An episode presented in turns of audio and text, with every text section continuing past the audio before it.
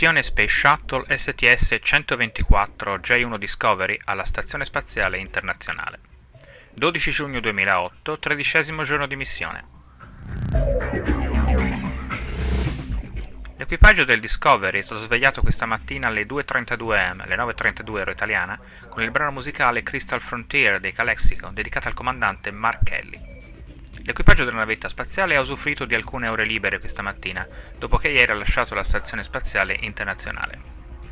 Dopo il riposo, gli operatori al braccio robotico Karen Nyberg e Ron Garan hanno riposto l'OBSS, l'Orbiter Boom Sensor System, all'interno del vano di carico della navetta e hanno spento il Canadarm 2 del Discovery. L'estensione OBSS è stata utilizzata ieri per ispezionare lo scudo termico della navetta. Un controllo accurato delle immagini delle mattonelle dello Space Shuttle non ha rivelato nessun problema e la squadra apposita a Houston prosegue ora il controllo del materiale in carbonio rinforzato. Un rapporto conclusivo delle analisi dei dati è previsto per venerdì.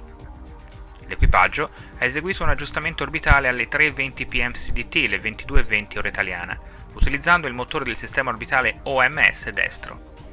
Questo aggiustamento cambierà l'orbita della navetta di circa 2 metri al secondo e permetterà una ulteriore opportunità di atterraggio al Kennedy Space Center per domenica, se lo shuttle non potesse atterrare nelle due opportunità previste per sabato. Di queste, la prima è per le 10.15, 17.15 ora italiana, la seconda un'ora e 35 minuti più tardi. L'equipaggio si è recato a dormire alle 6.02 pm, le 1.02 ora italiana di venerdì. 13 giugno 2008, quattordicesimo giorno di missione. L'equipaggio del Discovery ha iniziato il suo ultimo giorno completo in orbita con la sveglia alle 2.02 am, CDT, le 9.02 ora italiana, eseguita con il brano musicale Baby Won't You Please Come Home, cantata da Louis Prima e Kelly Smith e dedicata allo specialista di missione Gareth Reisman. L'equipaggio ha trascorso gran parte della giornata a riporre i vari oggetti nella cabina in preparazione per l'atterraggio di sabato. Inoltre, verso le 5.40 am, le 12.40 ora italiana, è stato testato il sistema di controllo di volo del Discovery, i flap, i timoni e gli elevoni che controllano il volo dell'orbita in atmosfera. Poco dopo è stato effettuato anche un test del sistema di controllo a reazione RCS. L'RCS controlla l'orientamento della navetta prima che il controllo volo atmosferico cominci a avere effetto aerodinamico. Nel primo pomeriggio lo speciale sedile per l'astronauta Resma è stato montato sul ponte centrale. Si tratta di un seggiolino reclinato che aiuterà l'astronauta di ritorno a tre mesi sulla stazione spaziale ad abituarsi più gradualmente alla gravità terrestre. Verso il termine della giornata, l'equipaggio ha riposto l'antenna esterna in banda KU, che oltre a trasmettere dati ad alta velocità è quella che permette le immagini televisive in diretta dalla navetta.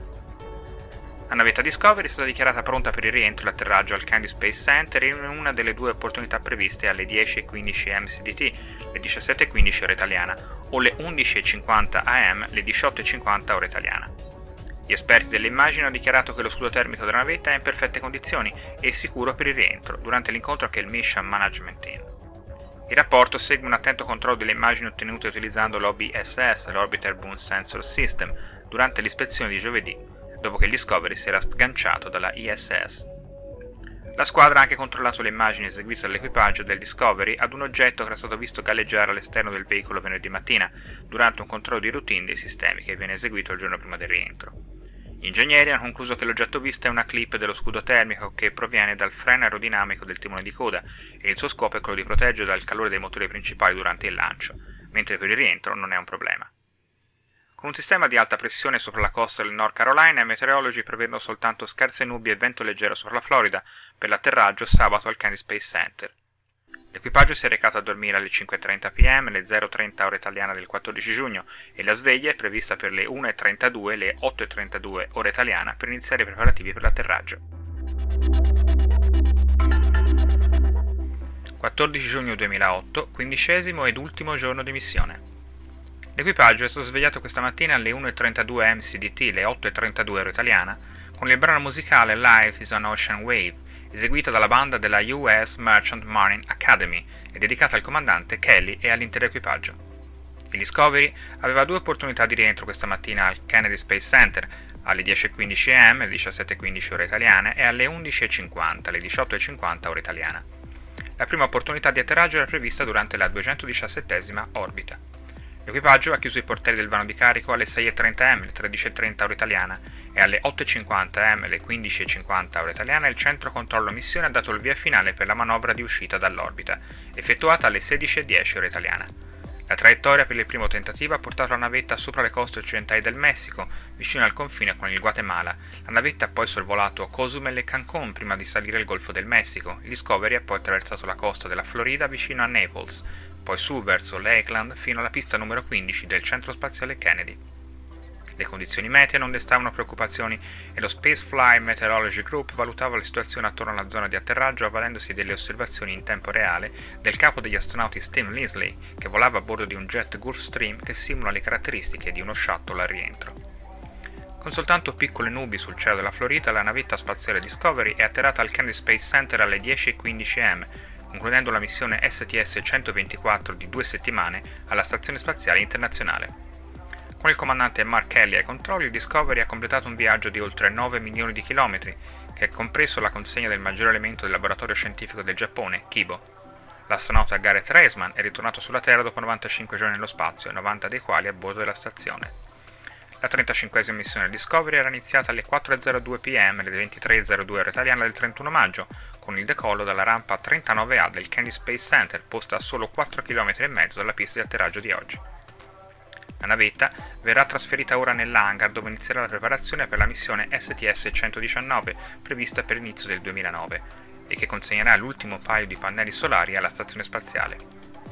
La 26esima missione Shuttle dedicata all'assemblaggio della ISS ha totalizzato 20 ore e 32 minuti di attività extraveicolare, portando il totale a 112 EVA per 706 ore.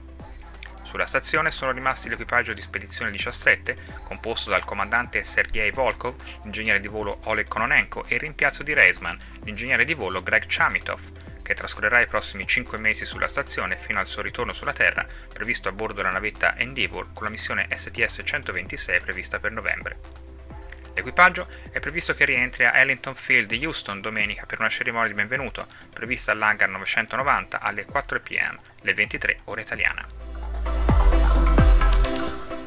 Con questa ho concluso l'audio mission dedicata alla missione Atlantis STS-124. Tutte le informazioni contenute nelle audio mission sono tradotte direttamente dai mission report della NASA, pubblicati sul sito www.nasa.gov. A risentirci alla prossima missione. Un saluto da Massimo Martini e un grazie a Marco Zambianchi e Michael Zacchi per la preziosa collaborazione tecnica.